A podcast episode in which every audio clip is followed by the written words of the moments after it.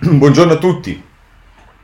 Eh, oggi è il 2 giugno e su tutti i giornali, ovviamente a cominciare dalla eh, stampa che dedica eh, la copertina, la pre-copertina di quattro pagine eh, l'Italia migliore, 2 giugno dalla guerra al Covid, il nuovo inizio del paese adesso, è Giovanni De Luna e poi Vladimiro Zagembeschi, noi figli dell'eguaglianza e del rispetto delle differenze.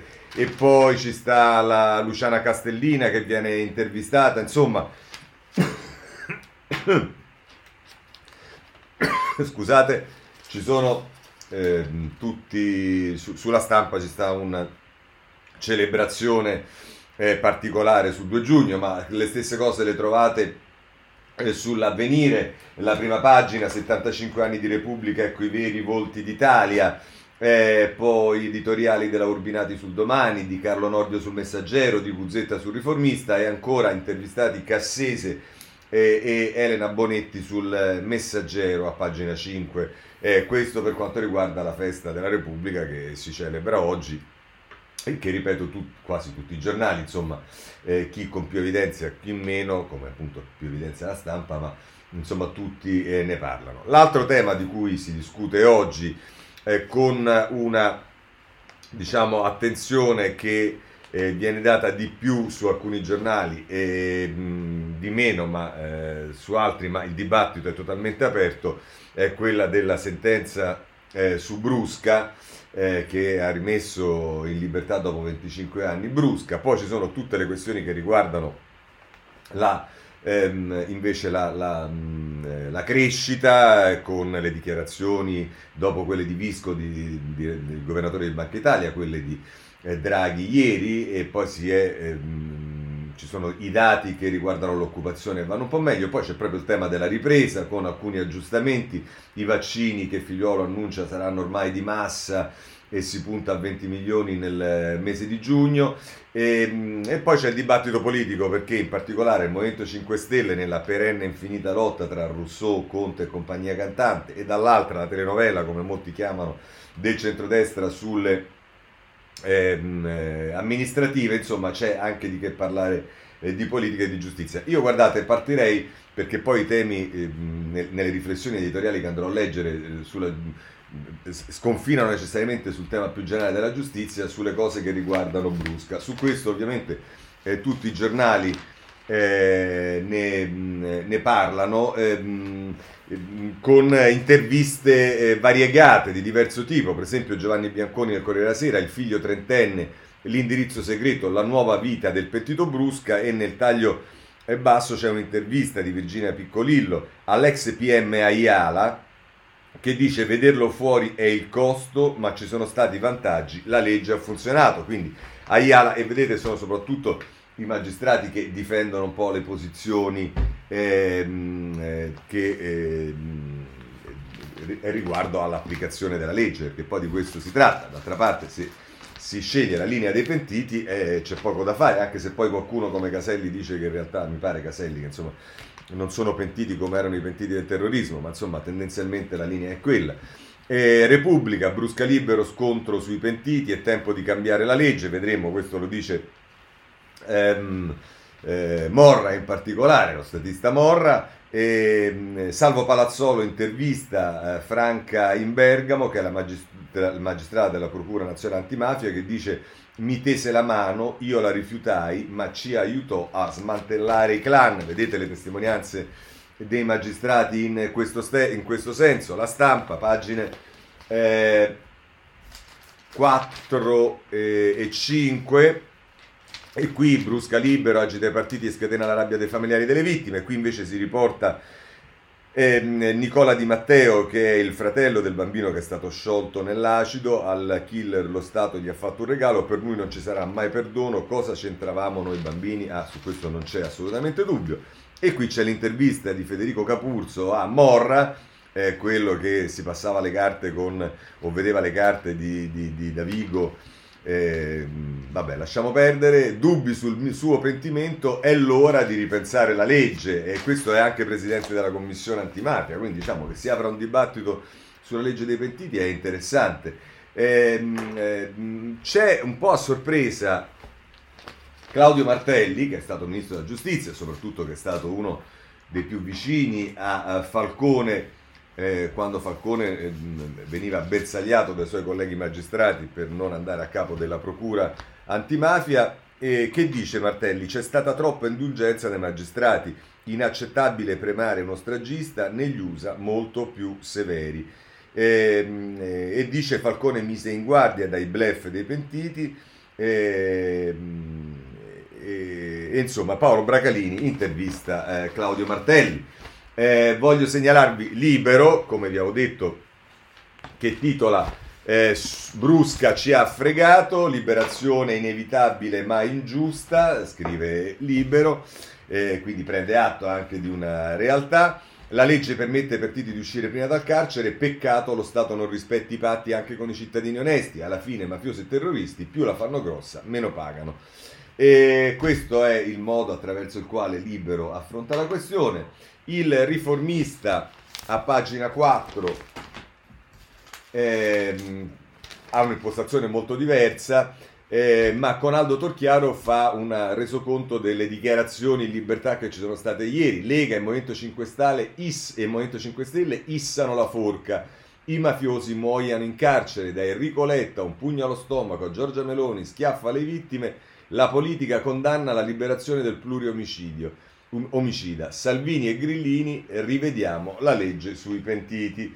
E poi c'è Davide Remondi che ricorda chi era il soldato killer di Totorrina che partecipò alla strage di Capaci e poi il commento che vedremo dopo in una sintesi di prima pagina di Tiziana Maiolo a proposito anche del eh, tema che non dovrebbe riguardare soltanto brusca, ma eh, tutti coloro che sono condannati all'ergastolo. E se volete un ultimo magistrato, che pure è uno che con eh, la direzione antimafia ha una certa dimestichezza, è a pagina 12 del Avvenire la liberazione di Giovanni Brusca, una vittoria dello Stato sulle mafie. E chi parla è il procuratore nazionale antimafia De Rao, che analizza l'importanza della collaborazione del partito senza questo aiuto non si sarebbe arrivati né si potrà arrivare a scardinare i clan. Il dolore dei familiari è di tutti noi. Ehm, e poi dice anche pensare che chi è uscito dai clan continua ad essere mafioso non corrisponde alla realtà. Sicuramente Brusca sarà tenuto sotto stretto controllo anche per tutelare la sua vita. E poi qui si fa riferimento al coro di indignazione della politica. Ma allora andiamo a vedere rapidamente quelli che sono eh, gli editoriali sono molti oggi eh, su questo. Partirei dal giornale Consallusti. Giovanni Brusca, uno dei più feroci assassini della storia della mafia, oltre 100 omicidi, un bambino sciolto nell'acido della strage in cui morirono Giovanni Falcone e la sua scorta, e diciamo anche la moglie, è tornato libero dopo soli 24 anni di carcere. E, in molti a dire è avvenuto in punta di legge, quindi va bene. No, non va per nulla bene, al massimo si può sostenere che è inevitabile cosa diversa dal giusto. È inevitabile perché con quel mostro macellaio lo Stato a suo tempo fece un patto del diavolo del tipo tu parli e io sarò clemente. Ciò avvenne una trattativa Stato-mafia sia pure ad persona. Ovvio che uno Stato i patti li debba mantenere e magari lo facesse tutti i giorni con lo stesso millimetrico rigore anche con i cittadini onesti oltre che con i criminali mafiosi, ma resta il fatto che Giovanni Brusca libera uno schiaffone agli italiani di quelli che, face- che fanno veramente male. Ci ha fregato il Brusca, tre tentativi di depistaggio, reticenze e mezze verità, soprattutto sui suoi nemici dei clan rivali e mai sui compari veri. Come tanti anni fa ci fregarono i terroristi che si rifugiarono in Francia camuffati da perseguitati politici nonostante assassini conclamati e con ancora oggi, nonostante recenti annunci, se la godono in quel di Parigi. Casi diversi si dirà, eh beh sì, non è che si dirà, sono Sallustri casi diversi. Certo, il primo sfrutta i vantaggi della giustizia premiale riservata ai pentiti, leggi sconto di pena, i secondi latitanza protetta dalla dottrina Mitterrand, ma il risultato è identico, chi ha fatto carne da porco dalla democrazia, chi ha ucciso il giudice Falcone e il commissario Luigi Calabresi è in libertà e nessuno può farci nulla. Insomma, questo è eh, Sallusti sul libero, e però le risposte arrivano soprattutto dai magistrati, eh, magistrati che pure diciamo eh, con la mafia hanno avuto e con la criminalità organizzata eh, di carattere mafioso hanno avuto a che fare. Prendiamo per esempio dalla Repubblica eh, l'ex procuratore di Roma, ma prima ancora di eh, Palermo, Prignatone, che a pagina 25 eh, la mette tra legge e il valore dei pentiti, dice Pignatone, la legge del 1991 è determinata proprio da questa consapevolezza, all'epoca patrimonio di pochi, maturata ehm, a fronte della serie infinita di omicidi di esponenti delle istituzioni in Sicilia, specialmente a Palermo, e dei risultati eccezionali ma non decisivi del primo maxi processo. Fu così che 30 anni fa vide finalmente la luce quella disciplina complessiva dei benefici per i mafiosi che decidevano di collaborare con la giustizia a partire proprio dalla sostituzione dell'ergastolo fino a un articolato sistema di protezione esteso ai familiari. La legge fa chiarezza anche sui termini e sulle ragioni di questo trattamento premiale. Non è in gioco un ravvedimento ideologico, religioso o morale, cui alludeva il termine proprio di pentiti. Si tratta invece di un contratto tra lo Stato e l'aspirante collaboratore che si impegna a riferire ciò che, su, la, su, che sa sull'organizzazione e sui diletti da questa commessi, a cominciare dai propri, rivendicando in cambio la tutela, ricevendo in cambio la tutela dello Stato. A 30 anni dalla sua approvazione va riconosciuto che la legge ha raggiunto il suo scopo. Centinaia di capi gregari di Cosa Nostra, Andrangheta, Camorra e mafie pugliesi hanno deciso di collaborare consentendo di fare luce su numerosissimi delitti, facendone condannare, dopo i necessari riscontri, gli autori, permettendo la cattura di latitanti e la confisca dei beni per miliardi di euro. Particolarmente importanti in questo percorso sono state ovviamente le dichiarazioni di personaggi apicali quali Giovanni Brusca ed è significativo che oggi l'organizzazione mafiosa più potente e pericolosa sia l'Andrangheta. I collaboratori provenienti dalle sue file sono stati finora in numero ridotto e di rango abbastanza basso, quindi con limitata informazione a disposizione. Questo contesto non può essere dimenticato di fronte alla pur comprensibile reazione emotiva per la scarcerazione dell'autore, dell'autore materiale della strage di Capaci, nonché responsabile dell'assassino del piccolo Giuseppe Di Matteo, e va anche aggiunto che in passato altre figure responsabili di identica ferocia sono state carcerate in tempi persino più brevi, ma nel disinteresse generale. Ne va dimenticato che solo poche settimane fa la Corte Costituzionale ha affermato che la possibilità di liberazione condizionale va introdotta anche per i mafiosi condannati all'ergastolo che non abbiano mai collaborato con la giustizia. Massimo rispetto dunque per le accurate reazioni di famiglie colpite dal, mano, eh, dal, lutto per mano mafiosa, ma come ha detto Maria Falcone, lo Stato deve ripartire e rispettare per primo le leggi che emana. E chiude così un'ultima notazione. Ormai da anni la prova principale nei processi di mafia è costituita dalle intercettazioni, una prassi investigativa oggetto di feroci critiche dagli eh, da quegli stessi che di fronte alle dichiarazioni dei pentiti invocano riscontri oggettivi basati su acquisizioni tecniche e non su altri dichiaranti. Tuttavia i collaboratori di giustizia rimangono oggi uno strumento fondamentale per conoscere le mafie dall'interno ed essere così nelle condizioni di meglio contrastare le attività criminali, sempre che sia realmente convinti, come ha detto pochi giorni fa il presidente Mattarella, che la lotta alle mafie deve restare una priorità nell'agenda politica. Così Pignatone, un altro magistrato eppure di un, nome, di, di un nome rilevante come quello di eh, Giancarlo Caselli scrive, commenta sulla prima pagina della stampa quel, penti, quel patto con i pentiti e dice tra l'altro ovunque nel mondo le indagini contro il crimine organizzato si, avvolgo, si avvalgono dei pentiti, con la differenza che noi li processiamo e li condanniamo, sia pure a pene ridotte, mentre altrove, ad esempio in USA, possono godere di una completa immunità per i reati commessi. Prosegue a pagina 7. Caselli. Mm, il perché è presto detto, in quanto fondato su vincoli associativi segreti, il gruppo mafioso è come una fortezza, senza pentiti non si riesce ad espugnarla. Se va bene si scalfisce qualcosa all'esterno, invece coi pentiti si possono sfondare le mura della fortezza mettendone a nudo le parti più segrete. In tal caso, per la fortezza mafia, i risultati sono disastrosi. Questo è il dato di partenza da cui muovere.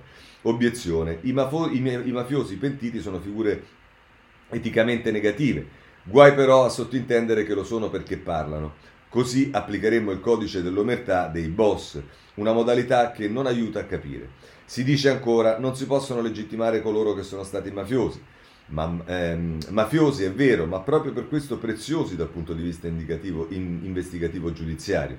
Se non fossero stati mafiosi non avrebbero informazioni sulla mafia, non, se, non svelerebbero i segreti degli onesti eh, non, eh, gli, scusate, segreti che gli onesti non conoscono. Non è cinismo, si tratta di restare agganciati alla realtà.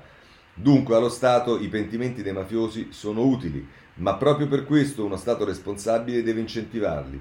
Con misure previste da una legge ad hoc senza sotterfugi, la legge che Falcone ha chiesto a gran voce perché indispensabile e siccome tardava arrivò a temere che dietro la perdurante inerzia nell'affrontare i problemi del pentitismo si nascondesse la voglia di non far luce sui troppo inquietanti misteri di matrice politico-mafiosa per evitare di rimanervi coinvolti. Dunque, se tutto funziona secondo le regole, in particolare quelle che senza adeguati riscontri le parole non sono prove, il contributo dei collaboratori di giustizia è davvero insostituibile. Ecco, diciamo che sul tema eh, però m- molti, m- in particolare rispetto alla famosa eh, mh, trattativa Stato-mafia e compagnia bella, hanno molti dubbi poi sulla piena veridicità delle parole di, ehm, ehm, di, di, di, di, Brusca. Però voglio andare su Repubblica perché c'è un altro... Ehm, ehm c'è, c'è, l'amaca di Michele Serra che oggi è particolarmente efficace, almeno dal mio punto di vista. Andiamo a pagina 24.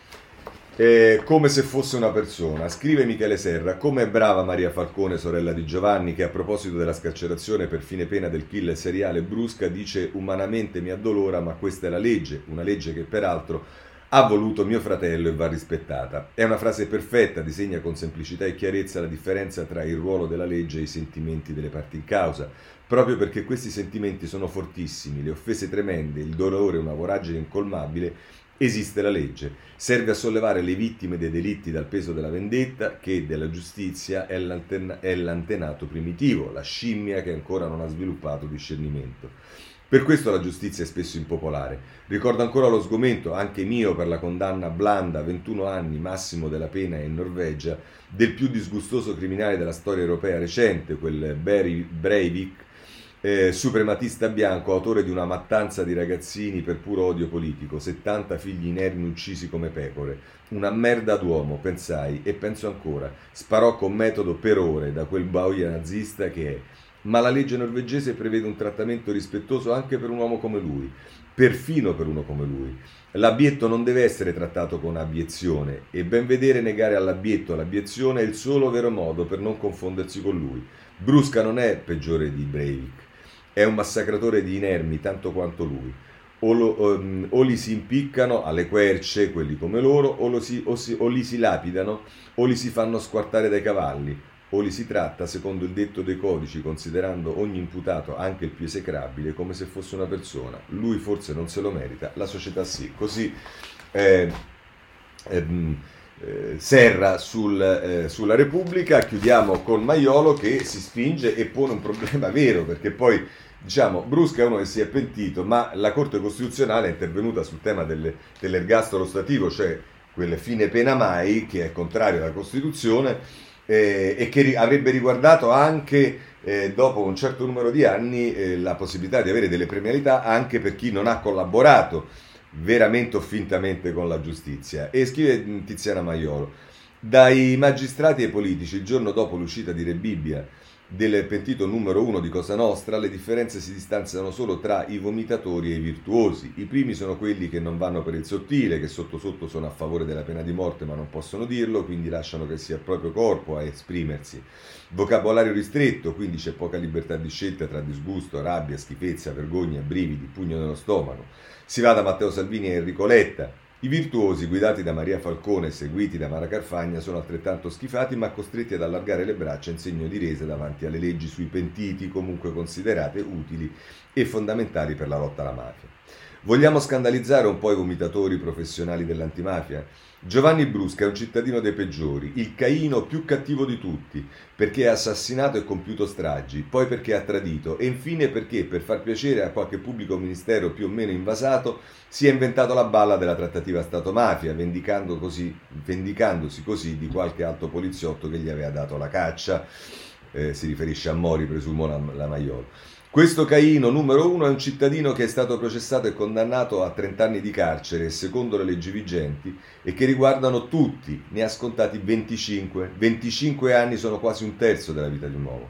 Se c'è dunque qualche motivo per scandalizzarsi oggi, non è l'uscita di Brusca dal carcere, ma il fatto che tutti coloro che lui ha denunciato e ha fatto arrestare che sono detenuti magari da 25 anni siano ancora dentro con tutte le limitazioni degli articoli 4 bis e 41 bis e che non lo abbiano potuto accompagnare nel giorno della sua liberazione. È questa la vera ingiustizia, l'ergastolo ostativo. Bene, penso che con questo possiamo chiudere il capitolo, ma eh, come vedete eh, ci sono spunti molto interessanti. La seconda notizia di ieri è eh, la crescita, i dati sulla crescita, e allora qui possiamo andare sul Corriere della Sera nelle pagine seguenti la prima, la 2 e la 3, PIL Italia meglio della Germania, il Quirinale ora lo sforzo di tutti, l'Istat rivede al rialzo il primo trimestre più 0,1%, lavoro 870.000 persone in cerca di impiego, ma creati 120.000 posti. E, mm, e, poi se volete nel taglio basso Rita Querzè intervista un imprenditore Alberto Vacchi che dice che cosa serve al rilancio? Politica di qualità e coesione sociale. Poi però Marco Galluzzo a pagina 3 del Corriere della Sera ci parla del Premier. Eh, Draghi, la stagione della fiducia, il Paese ha davanti una fase nuova. Eh, ieri il, il, Premier al Tecnopolo di Bologna e al Distretto Ceramico di Sassuolo dice la ripresa deve essere resa duratura e sostenibile.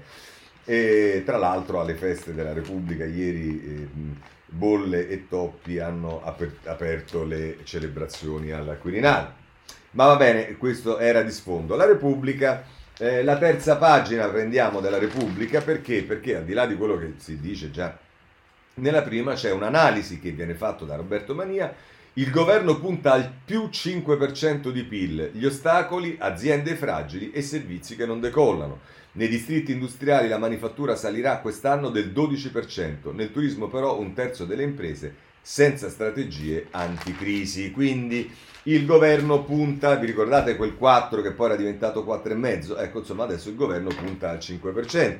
La stampa, due pagine, la 8 e la 9, la mette così. L'appello di Draghi ai sindacati e imprese, il paese cresce, ognuno faccia la sua parte, il Presidente del Consiglio dice non bastano riforme e investimenti del governo, serve lo sforzo di tutti. E, e tra l'altro dice tutti gli enti internazionali stanno rivedendo al rialzo le previsioni sulla economia italiana e questo insomma è un fatto positivo. Nel taglio basso eh, si dà notizia sì, che eh, sono stati bruciati in un anno 870.000 posti eh, di, la, di, lavoro, ma che ci sono segnali di ripresa nel primo trimestre, tornano le assunzioni di precari e donne e Bonomi, che è capo di Confindustria, come sapete, dice bene il Premier sui licenziamenti. Oh, se volete poi a pagina 9 eh, c'è un'intera pagina con eh, i settori a raggi X, come riparte l'Italia, il PIL sale più del previsto, tiene il lavoro, il balzo dell'inflazione, un bivio per la BCE e qui vengono intervistati Giorgio De Felice che è capo economista di Intesa, il traino dell'industria elettronica e auto guideranno la ripresa, Gustavo Pica che è docente a Tor Vergata dice l'edilizia corre già ma il, decreto legge semplificazioni non è sufficiente. Eh, Giuseppe Russo, che è un economista del centro Enaudi, dice il PNRR riporta fiducia, ora possono tornare gli investimenti privati. E poi ancora Luca Pellegrini, che è un docente di marketing, turismo e spettacoli faranno il pieno. Il rischio, attenzione, dice, è la qualità. Eh, questo sulla stampa. Eh, il giornale, che vi segnalo, lo vedremo dopo, eh, diciamo, mm, si, eh, si, occupa del ritorno in pista di Berlusconi con una lunga intervista fatta da Francesco Maria De Vico e Marco Zucchetti. Il titolo di apertura del giornale è Silenzio parla Berlusconi, ma invece, tornando su questo, a pagina 7 eh, si parla della borsa perché dice c'è l'effetto Super Mario, la borsa torna ai massimi, l'indice di Piazza Affari tocca il picco di 13 anni fa, a rialzo le previsioni eh, sulla economia.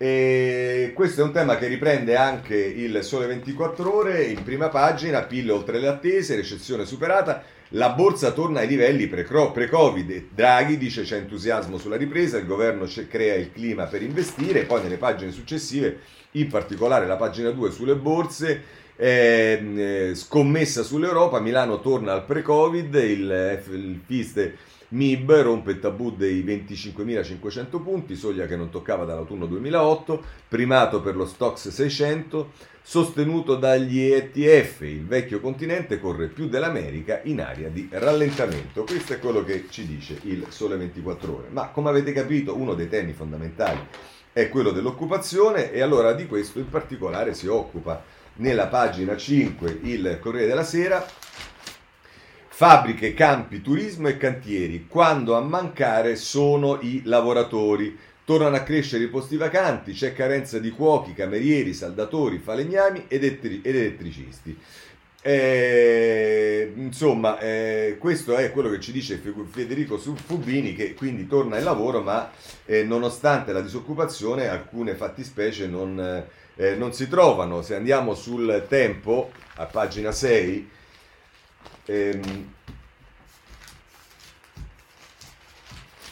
eh, la, la, la, diciamo, la visione è meno positiva, stiamo ancora peggio del 2020.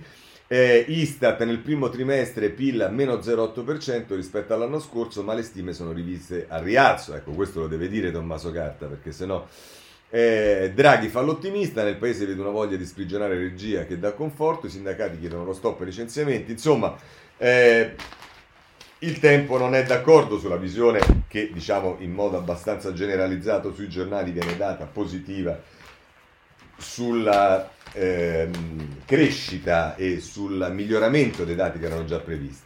Ora, per quanto riguarda l'occupazione, siccome siamo a questo tema, voglio segnalarvi però il messaggero eh, che torna su un anello debole del tema occupazione. La scorciatoia del reddito frena la ricerca del lavoro. Con le riaperture in corso bar, ristoranti alberghi fanno fatica a trovare personale. Si riaggancia a quello che diceva il Corriere della Sera. Salita dal 33 al 38,% la quota di ragazzi che preferiscono il sussidio a un contratto. Vi ricordate quando dicevamo che eravamo contrari al reddito di cittadinanza perché di fatto questo disincentivava il lavoro, ci dicevano no, non vi rendete conto, adesso al di là del fatto che la mafia è entrata anche dentro, la criminalità organizzata è entrata anche dentro il reddito di cittadinanza, al di là del fatto che sono stati e si contano ormai migliaia di episodi di persone che hanno truffato con il reddito di cittadinanza, ma poi c'è un problema proprio culturale, c'è un problema strutturale, cioè che se tu invece di costruire posti di lavoro dai degli stipendi ancorché eh, bassi eh, per chi non ce l'ha evidentemente non aiuti, non stimoli e il lavoro non è soltanto soldi come sappiamo ma è anche un problema di motivazione interiore e via dicendo. Vabbè discorsi che avete sentito, ma che mano a mano, come vedete, anche questi tornano fuori. Ora, eh, mh, vorrei, eh, come dire, eh, andare... Ehm, vabbè, abbiamo visto Draghi, a questo punto facciamo un salto... Eh, facciamo un salto e vediamo, e vediamo, due editoriali. Quello di Folli, che a proposito di Draghi, sulla Repubblica, pagina 25, scusate,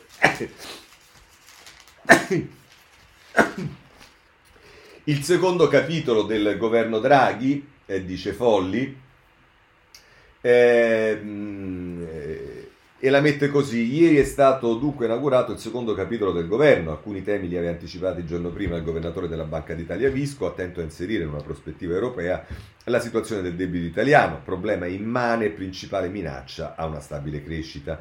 Una sintonia evidente con Palazzo Chigi. Del resto, il Presidente del Consiglio non ha parlato come capo del governo provvisorio o di mera emergenza. Il secondo capitolo, o secondo tempo di questa esperienza, equivale a un disegno via via più ambizioso. La rinascita del Paese, per come viene tratteggiata, sembra voler essere morale e politica, non solo economica.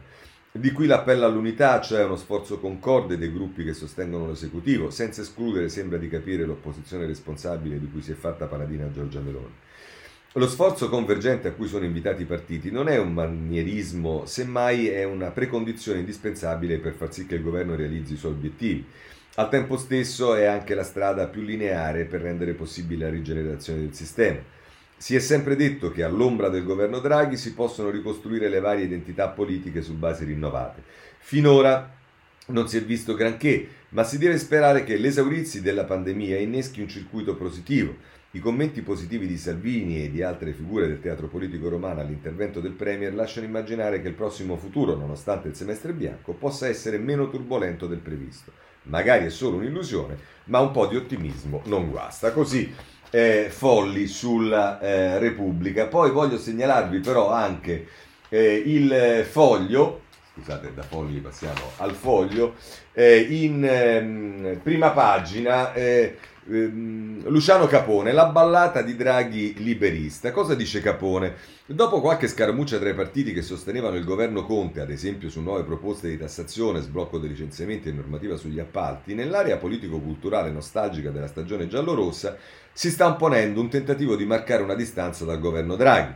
Qualcosa del genere si era già visto sotto traccia con le riaperture decise ad aprile del Premier Draghi, ritenute da taluni all'epoca un rischioso cedimento agli interessi di Confindustria che avrebbe provocato un'impennata di contagi, ospedalizzazioni e decessi. Qualche intellettuale senza il senso del tragico e del ridicolo aveva addirittura definito il nostro Bolsonaro. Secondo questa narrazione, Palazzo Chigi sarebbe una specie di presidio turbo liberista, certificato dalla presenza in ruoli chiave di economisti come Francesco Giavazzi, visto un po' per citare eh, Aldo Giovanni e Giacomo, ah, e Giacomo, come il gran visir di tutti i liberisti, oppure Marco Leonardi, che non ha mai rinnegato la stagione delle riforme fatte dal PD come il Jobs Act. È una visione che presenta elementi di verità, ma che è anche molto distorta. Indubbiamente Draghi rappresenta una discontinuità rispetto alla linea del governo Conte, che era molto concentrato sul ruolo salvifico dello Stato, così com'è, solo un bel po' più grande, ma senza profonde riforme. Il governo Draghi invece si è posto come obiettivo quello di ridefinire il perimetro e il funzionamento dell'apparato statale attraverso una serie di riforme strutturali, dalla pubblica amministrazione alla giustizia fino alla sburocratizzazione. Inoltre Draghi ha riproposto parole d'ordine che da anni sembravano dimenticate da tutte le forze politiche, come liberalizzazione e concorrenza, per rilanciare il dinamismo del settore privato. A fianco a ciò si è posto alcuni problemi concreti che necessariamente accompagnano lo scongelamento e la trasformazione dell'economia come l'uscita dal blocco dei licenziamenti che da oltre un anno fa da tappa a un mercato del lavoro e a un tessuto produttivo che non potranno essere uguali alla situazione pre-pandemica. Ma da questo a descriverlo come ultraliberista, roba del genere, ce ne passa, anche perché molte scelte sono in continuità con il governo Conte e verrebbero contestate da chi oggi è a Palazzo Chigi se non fosse al governo. Si pensi ad esempio alle nazionalizzazioni di Alitalia, di Ilva e in una certa misura di autostrade che lo stesso Premier da direttore generale del Tesoro aveva accompagnato nel processo di privatizzazione. Draghi, da, pragmatico qual è, visto il mutato contesto sia politico sia economico, non sta riproponendo la ricetta degli anni 90 e neppure quella della lettera della BCE del 2011. A distanza di dieci anni non chiede di fare austerità e riforme, bensì di fare debito buono, riforme strutturali, spendere e pure tanto anziché tagliare. E conclude così Capone, questa conflittualità latente nel governo pone però due problemi, uno alle forze di sinistra e l'altro a Draghi le prime battezzano come eh, destrorza o nell'interesse degli industriali qualsiasi iniziativa che riguardi eh, la ripartenza dell'economia. Rischia, eh, rischiano di relegare Draghi ehm, a quel campo. Dall'altro lato, se il governo si lasciasse condizionare da queste critiche Rallentando così il suo processo riformatore, verrebbe meno al suo ruolo storico. Draghi ha ricordato che la via d'uscita dal debito elevato è la crescita, ma questa dipende da quanto sono profonde le riforme. Nonostante l'enorme massa di debito mobilitata, secondo le previsioni, l'Italia sarà l'ultimo paese della UE a ritornare solo nel 2023 al livello di PIL pre-pandemia, quello del 2019, che però non aveva ancora recuperato il crollo del 2011.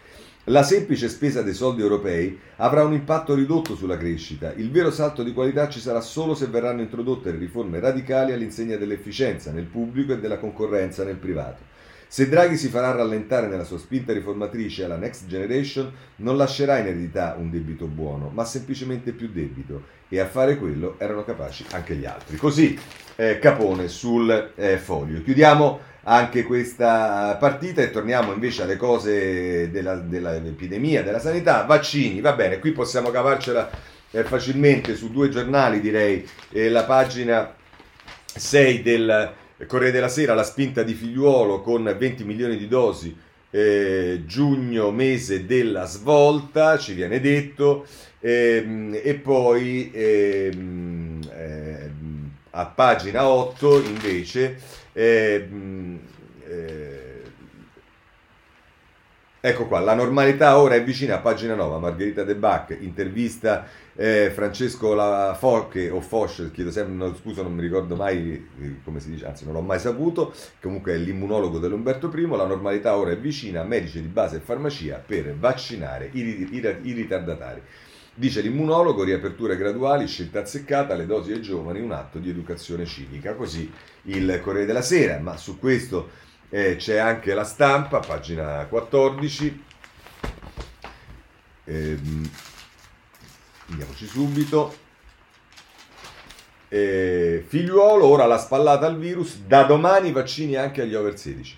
Le regole al ristorante non più di 4 persone insieme, anche in zona bianca. Le regioni protestano, questo lo vedremo tra poco perché eh, tra poco ci spostiamo sulle ripartenze. Prima però voglio segnalarvi il giornale perché il giornale torna a occuparsi dell'inchiesta della Procura di Bergamo e con una certa soddisfazione che diciamo, mette un po' ombra mm, non, eh, poi a quelli che sono sempre i proclami garantisti di determinati giornali.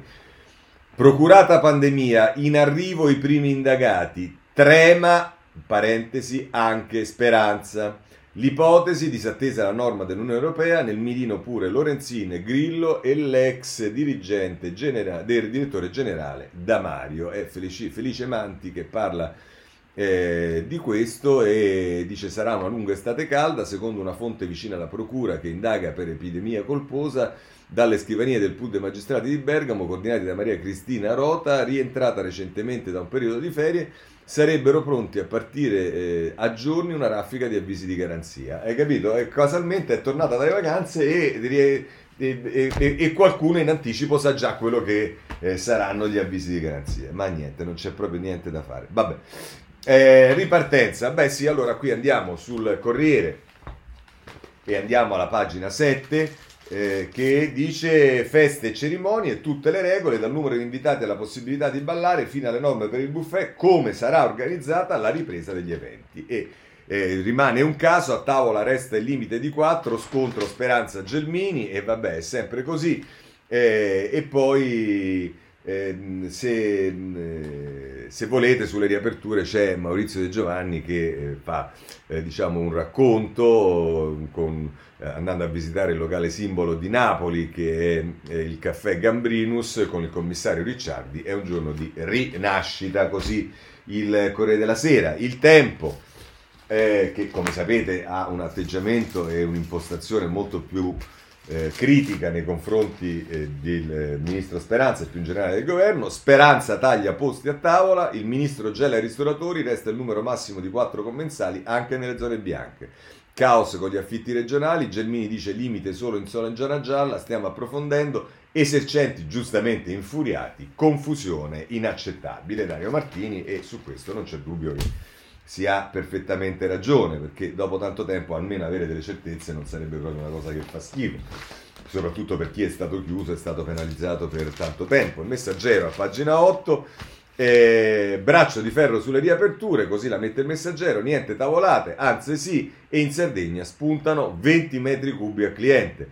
La salute, il limite di 4 persone in tutte le zone, Gelmini solo in giallo, e vedete che eh, si scontrano i due ministeri, nell'isola il governatore la risolve, diciamo noi, così fissa lo spazio d'aria da occupare dentro i locali. Vabbè, vedremo, eh, ci vorrà pazienza anche per questi eh, operatori. E, ehm, a proposito, ehm, diciamo, del, del eh, delle, delle opere che si stanno eh, per fare, qui abbiamo chiuso con la pandemia, ma pensiamo alle, alle opere, alle strutture, è interessante il Sole 24 Ore che ci dice in prima pagina e poi a pagina 3, anzi a pagina... Eh, scusate, a pagina 6, ponti e viadotti sbloccati 1,5 miliardi. Firmato da Giovannini e Franco il decreto che ripartisce i fondi per i piani provinciali 21-23 potranno essere finanziate anche nuove infrastrutture ma solo in sostituzione di quelle esistenti considerate a forte rischio statico. Così eh, la notizia ci dà il, eh, il Sole 24 ore. Passando agli affari europei, beh insomma il Corriere della Sera ci dice a pagina 11 che questa Green Pass è un bel casino. Eh, che soprattutto è diversa tra paese e paese, viaggio in Europa, babele di norme, ecco cosa chiederanno i paesi, Test casuali in Grecia, mappa a colori in Croazia, tampone molecolare in Francia, il vademecum, se volete ci si capisce si capisce che non sarà semplicissimo, non c'è una roba univoca, univoca. È Francesca Basso che scrive sul Corriere della Sera. E poi, visto che stiamo parlando di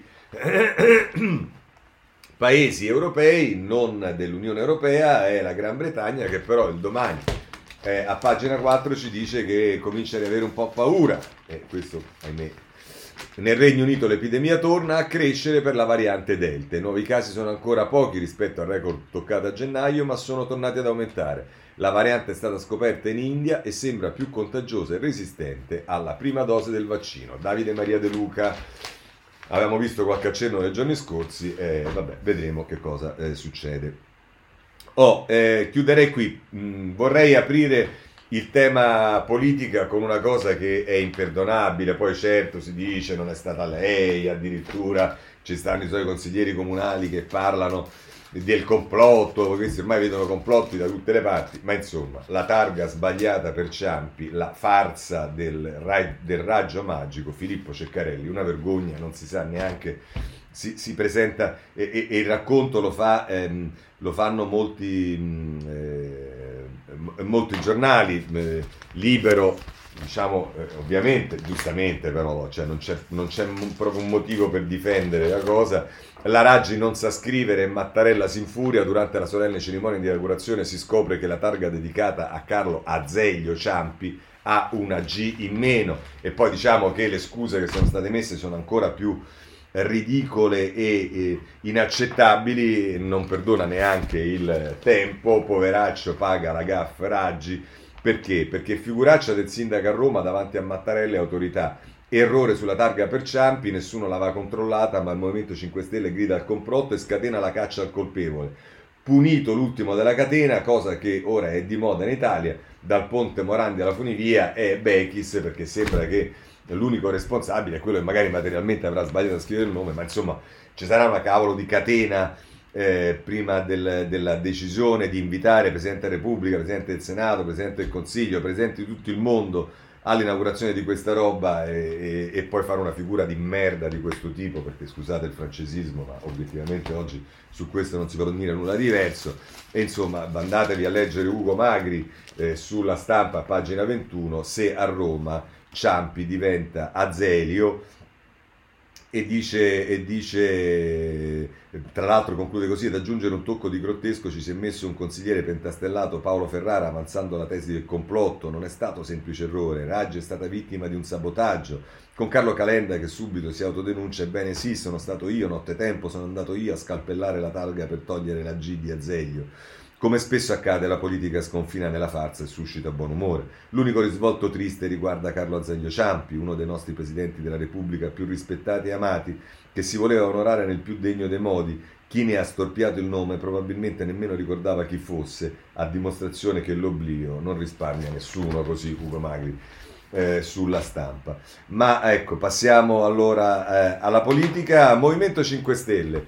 E il garante della privacy sembrava che avesse sbloccato tutto, invece pare che non abbia sbloccato sostanzialmente niente.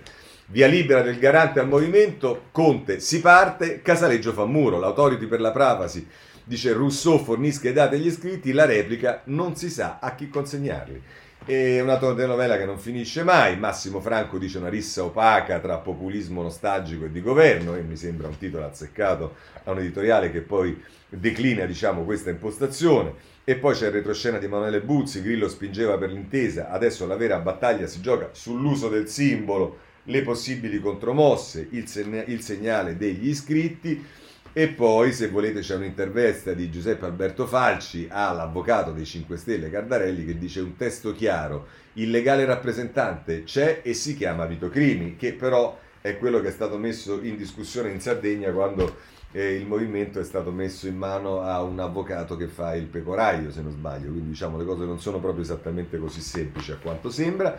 Eh, la Repubblica, pagina 9, eh, la tentazione di Conte, la Ladura gli chiede di smarcarsi da Draghi, l'ex Premier tra poco al timone, ma molti 5 Stelle vogliono alzare la voce nel governo in vista del semestre bianco. E a scrivere Matteo eh, Pucciarelli ed è sicuramente una, una, questione da approfondire che peraltro diciamo qualcuno aveva già avvertito per esempio sui temi della giustizia insomma vedremo che cosa succederà oh non perdetevi eh, vi prego eh, apriamo una colletta una sottoscrizione per un acquisto comune perché la Repubblica intende dare nove, mezza pagina 9 a una notizia fondamentale Arriva il libro di Totinelli, mi dicono inetto, ma è falso, è falso nel senso che è molto di più che inetto. Il volume autoprodotto dall'ex ministro Non mollare mai. La premessa l'ho scritto da solo, la dedica a chi lo compra e lui si sente vittima del metodo boffo. Ecco, diciamo che se ci mancava qualcosa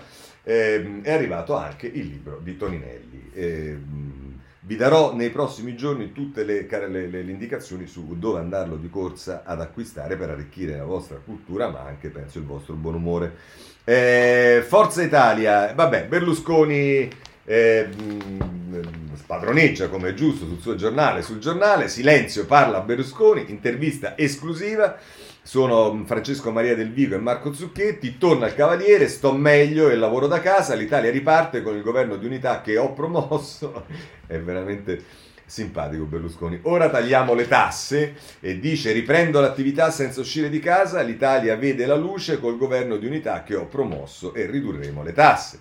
E ancora dice Svolta sanitaria ed economica con il cambio di passo, purtroppo la ripresa sarà difficile, sui migranti Draghi saprà usare il metodo Berlusconi, con leader UE e Mediterranei, Israele è un punto di riferimento, la Cina una minaccia. Vabbè, insomma, vedete che è, to- è tornato, non c'è dubbio che è tornato.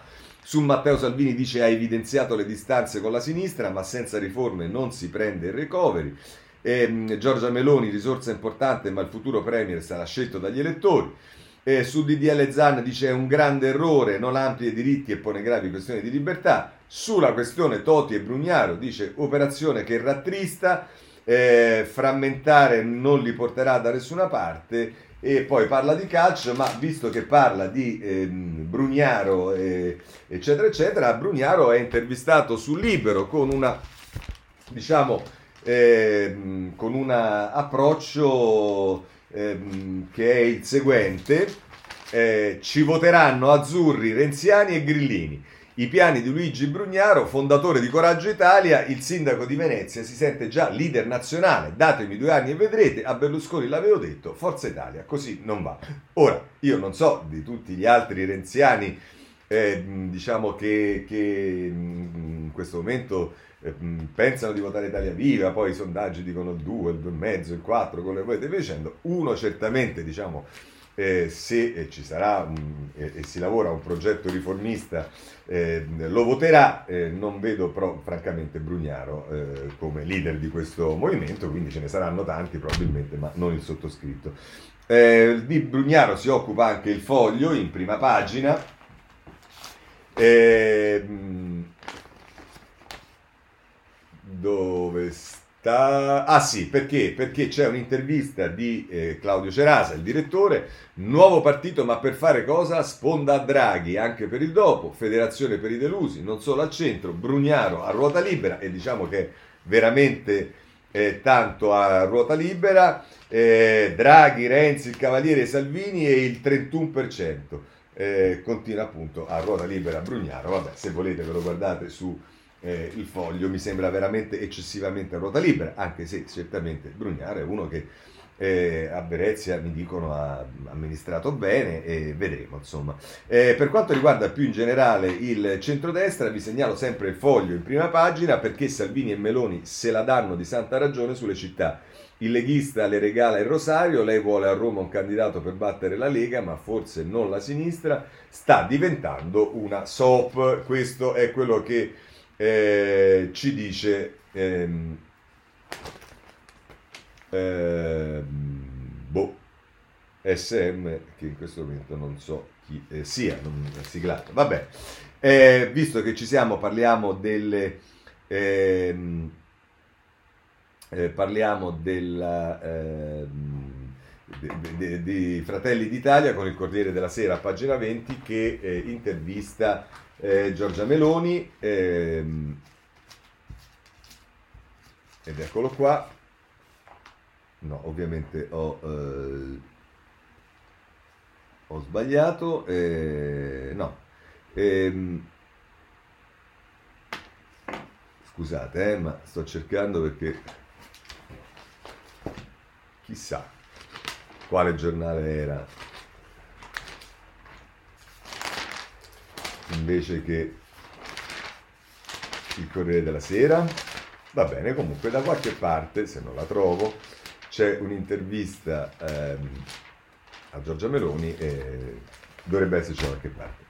Oh, per quanto riguarda ehm, le altre mh, questioni, innanzitutto sul Corriere della Sera, pagina 20, a proposito di Stresa, della tragedia della funivia, eh, sono, la notizia è che i forchettoni c'erano già nel 2014, c'è un video che lo dimostra, le immagini da TV tedesca ZDF, minacce via mail alla Jeep Banci Buonamici, messaggi di solidarietà ai PM, eh, perché succede anche questo, Giuseppe Guastalla che è l'inviato che ci racconta questa storia, così come eh, la stampa a pagina 16. Ehm, ehm, il GIP che ha firmato le scarcerazioni, Italia garantista, dovete ringraziare. Eh, torna sull'ordinanza, non c'erano indizi, dovremmo essere felici della nostra giustizia. Poi su questo eh, ci sono articoli su tutti i giornali, così come su tutti i giornali ci stanno eh, richiami, comincia a discutersi del tema del referendum, allora andiamo sul Corriere della Sera, pagina 15. Eh, giustizia, la strana coppia Lega e Radicali, ecco i sei referendum, 3.000 gazebo nelle piazze nel primo weekend di luglio, il campo del Carroccio nella loro sede. Saranno, il capo del Carroccio nella loro sede, saranno un milione di firme. Questo è quello che scrive il Corriere della Sera, anche la stampa, pagina 13. Eh, questo è un tema interessante eh, perché di questo poi eh, sicuramente ci si occuperà tra poco tempo. Salvini per i referendum userò Radio Radicale ma anche Radio Maria e sul lavoro e vabbè. Eh, questo è eh, quello che dice eh, sulla stampa e quindi Radio Radicale diventa centrale anche in questa campagna referendaria come lo è sempre stata in tutte le campagne referendarie eh, dei radicali. È il, il, giornale a pagina 13, tandem Lega Radicali, 6 referendum per riformare le toghe.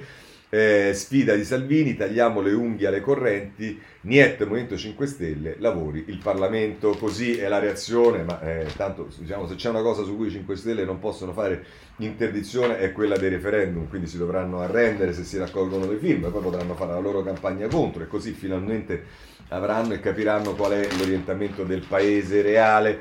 Eh, pagina 2 della, eh, del del domani con Giulia Merlo che già indirizza. Per riformare la giustizia Salvini preferisce la piazza al Parlamento. Oh la piazza è il popolo italiano eh? non è che preferisce la merda al Parlamento preferisce il popolo preferisce la piazza. È una strada che soprattutto quando il Parlamento non si muove eh, è una strada che diciamo è giustamente utilizzabile anzi dovremmo essere tutti contenti che fosse utilizzabile. Strana concezione del domani ma insomma libero Pagina 4, il giornale più vicino alla Lega, referendum, Lega e radicali insieme, cambiamo la giustizia dal CSM alle carriere. Il Carroccio e gli eredi di Pannella presentano sei quesiti, dai limiti alla custodia cautelare alla responsabilità diretta. Stefano Re eh, sul Libero a pagina 7, eh, voglio segnalarvi ancora il riformista, anch'esso eh, a pagina 7.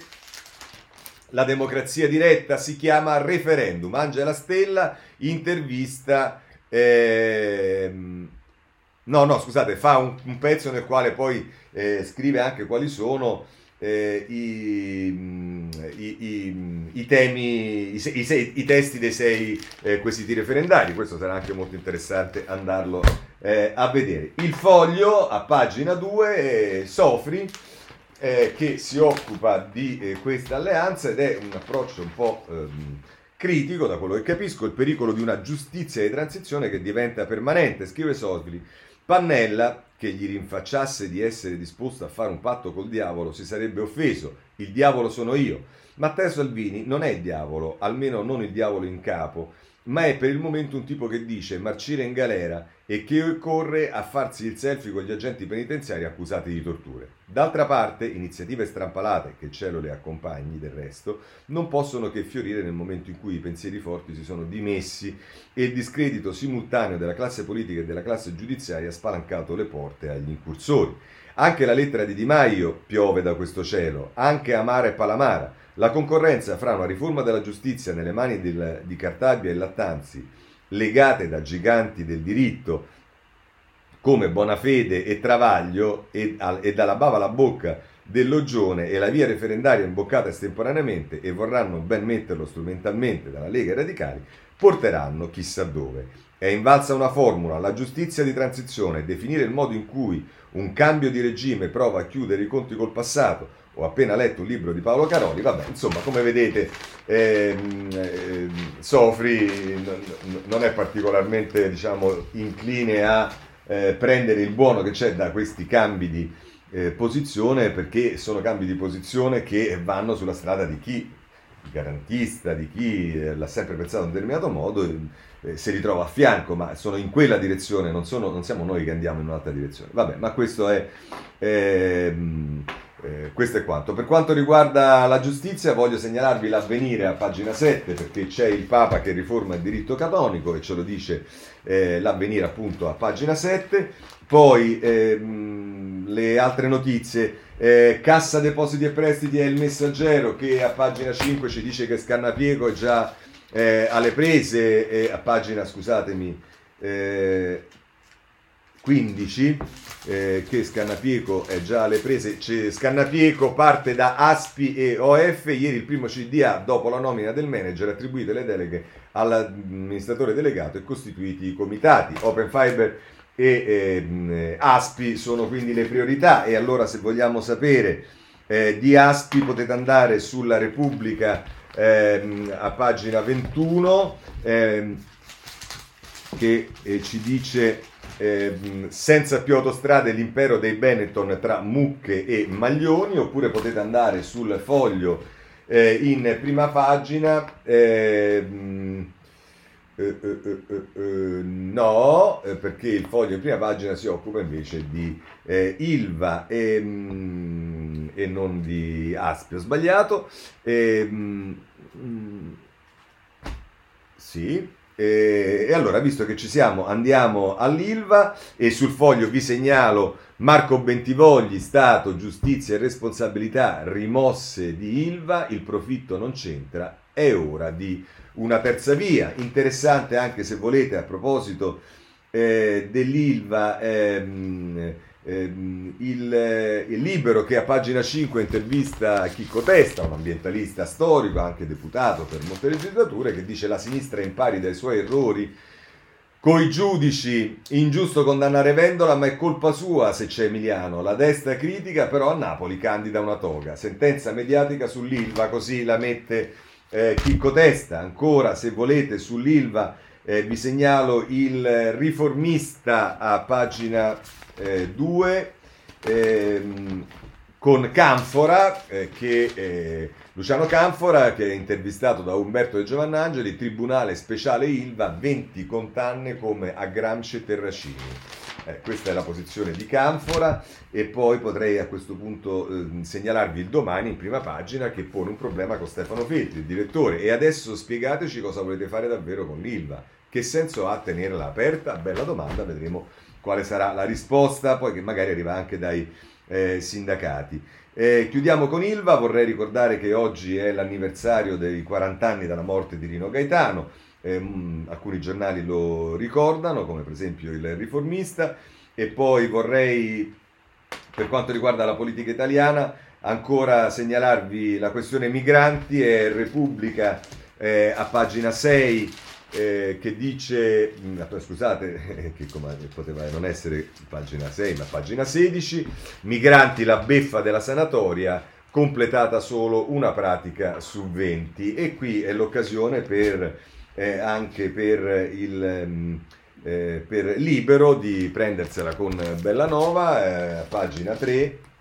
Eh, no, scusate, oggi proprio la giornata delle pagine sbagliate, a pagina 13 La sanatoria della Bellanova fa piangere, oltre l'80% delle domande, scrive Gianluca Veneziani, degli stranieri non è stato esaminato, solo il 5% ha in mano un permesso di soggiorno di lavoro.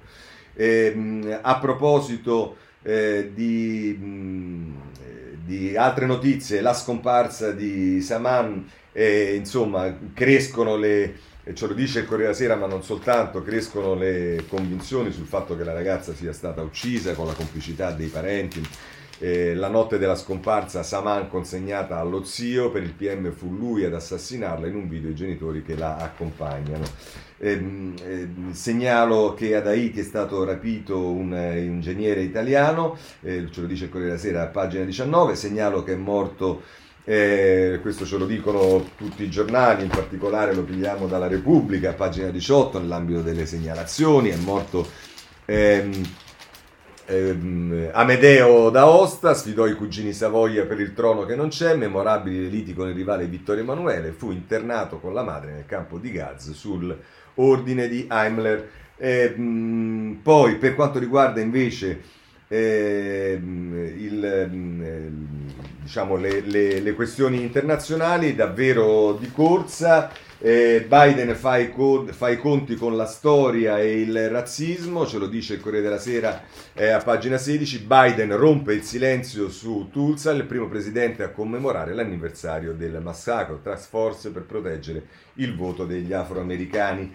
Ma se volete sulla Bielorussia eh, c'è il eh, dissidente a Rep- Repubblica, pagina 12 eh, eh, il dissidente eh, bielorusso che si è ucciso, eh, no, scusate, sul, allora, eh, mh, mm, vabbè, eh, Putin sceglie il metodo, questo è, scusatemi, ho, ho sbagliato, eh, questo è Putin che mh, mm, tocca il tema dei dissidenti, Putin sceglie il metodo Lukashenko, il dissidente arrestato sull'aereo, Erosalva Castelletti che eh, ce ne parla a pagina 12 di Repubblica, invece per quanto riguarda eh, la Belorussia eh, c'è una intervista sul Corriere della Sera, pagina 17, ehm, con il premio Nobel eh, eh, Tokarczuk, Bielorussia come la Polonia pagano la lentezza dell'Europa, eh, il virus ha aiutato i regimi, dice il premio Nobel, e poi invece, eh, eccolo qui, mh, mm, dovrebbe essere eh, sulla stampa, eh, a pagina 19 ehm, eh, l'oppositore sfida Lukashenko e tenta il suicidio in tribunale. Latipov, il regime minaccia la mia famiglia, poi si conficca una penna in gola. Così eh, la stampa e chiudiamo con la Libia. Eh, c'è da segnalare sulla stampa un'intervista richiamata in prima pagina con il premier spagnolo Sanchez. Il premier dice una Libia più sicura dipende dall'Europa. Fatto tardi, c'erano un sacco di cose, vi ringrazio per l'ascolto, se volete ci vediamo domani alle sette e mezza. Buona giornata a tutti.